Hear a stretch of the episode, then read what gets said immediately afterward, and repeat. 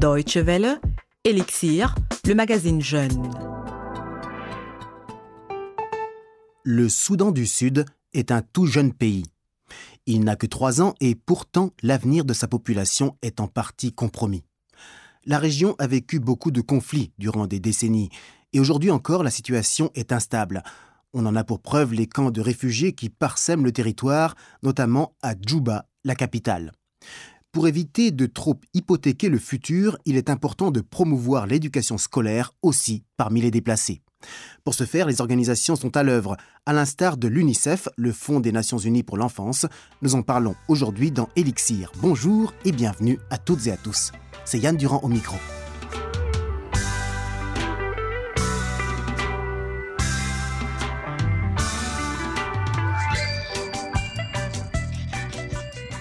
Et pour commencer, Remake the World Again, refaire le monde encore une fois. C'est le message que nous livrent les Sierra Leone's Refugee All-Stars.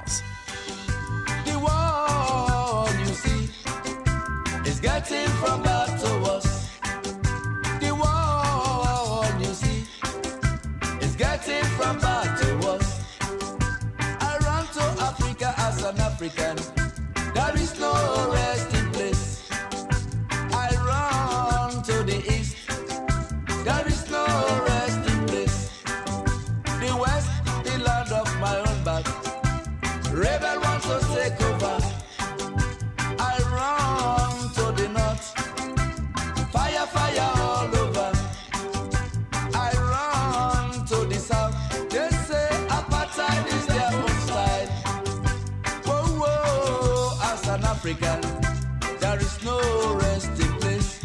Jaja, you go come down and save your people. Remake the world again. Vous écoutez la Deutsche Welle. Nous parlons aujourd'hui dans Elixir de la scolarité dans les zones de conflit, dans les régions en crise. C'est le cas du Soudan du Sud qui, depuis sa création, suite à sa séparation du reste du Soudan, est en proie à une guerre civile. Dans les camps de réfugiés de la capitale, Djouba, vivent des milliers d'enfants. Et parmi eux, certains ont l'occasion de passer des examens de fin du primaire. Ce qui est une formalité pour la plupart des élèves dans le monde est devenu ici extraordinaire.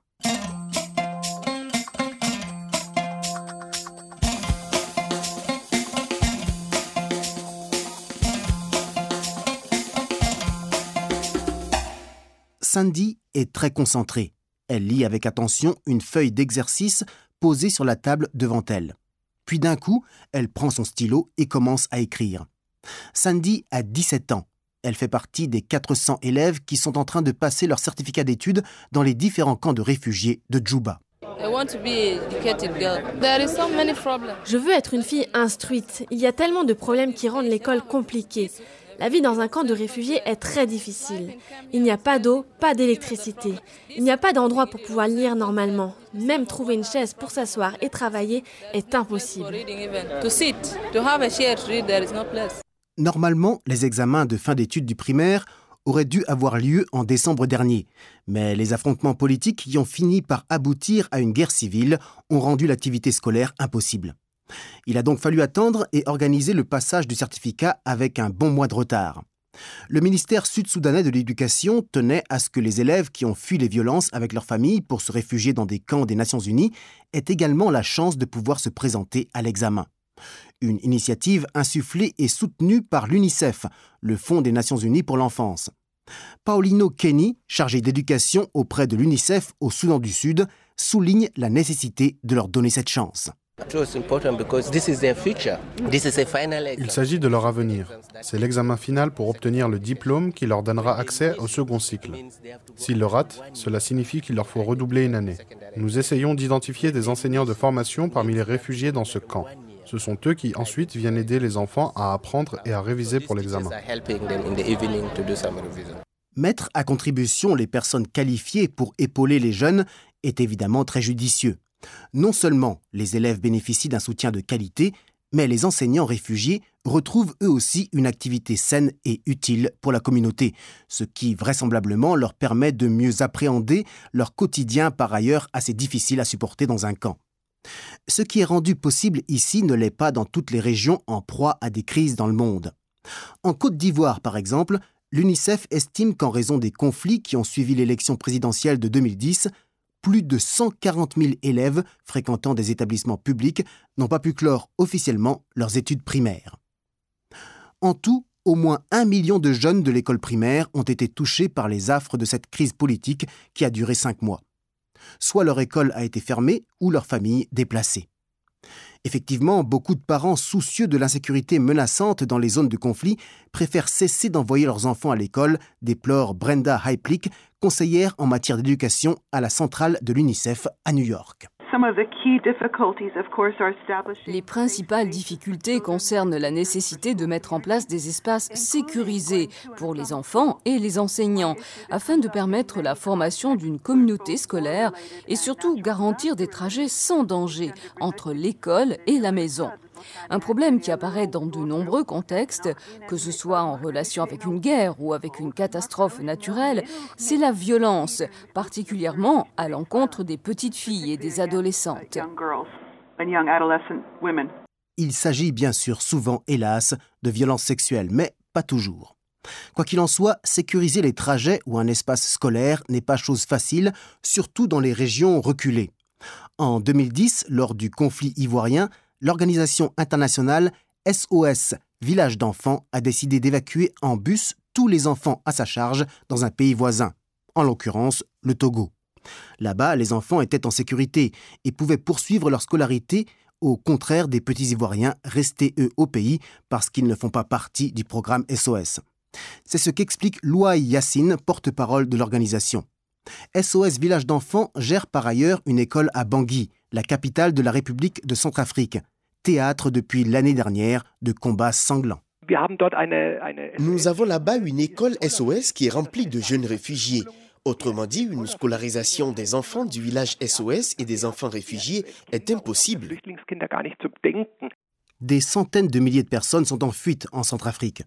Alors, comme beaucoup d'autres établissements scolaires dans le pays, l'école SOS de Bangui a été transformée en camp de réfugiés. Dans les salles de classe, les bancs et les tables ont laissé place à des matelas et des paillasses. Il faut parer au plus pressé, c'est vrai. Mais selon Louaï Yassine, le vide scolaire ne peut pas être une situation durable.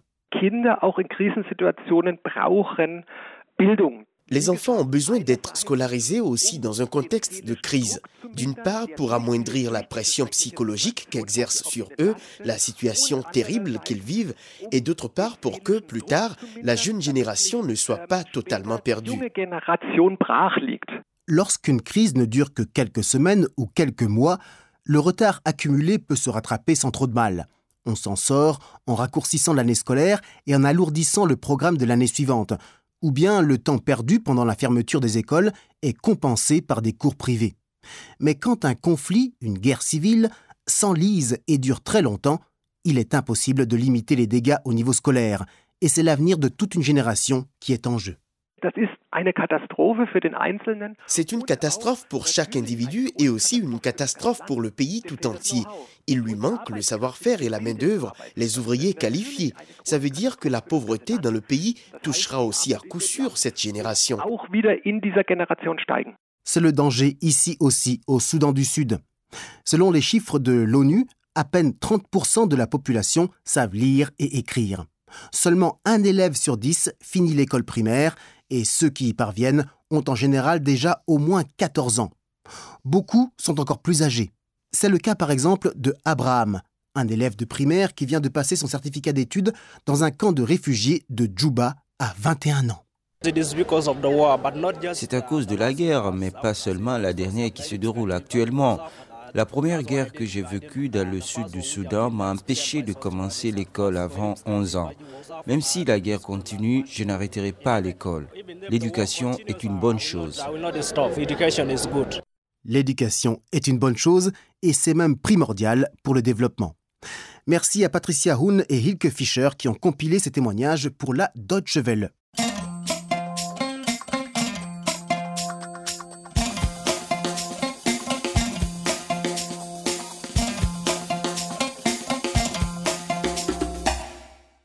Voilà, c'est la fin de ce numéro d'Elixir. Merci de l'avoir suivi.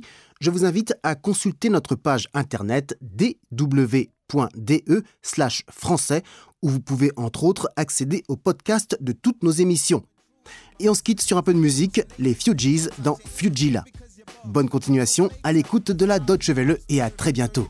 Bye bye.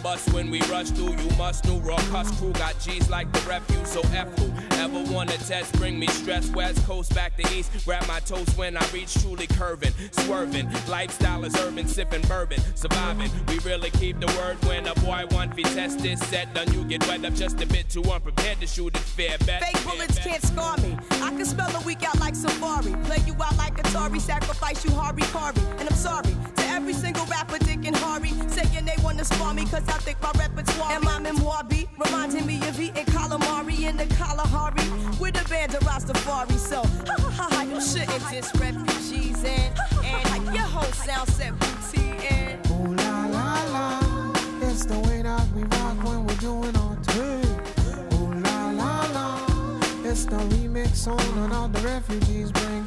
Ooh la la la la la la la la la la la. Sweet. Love me like the water before.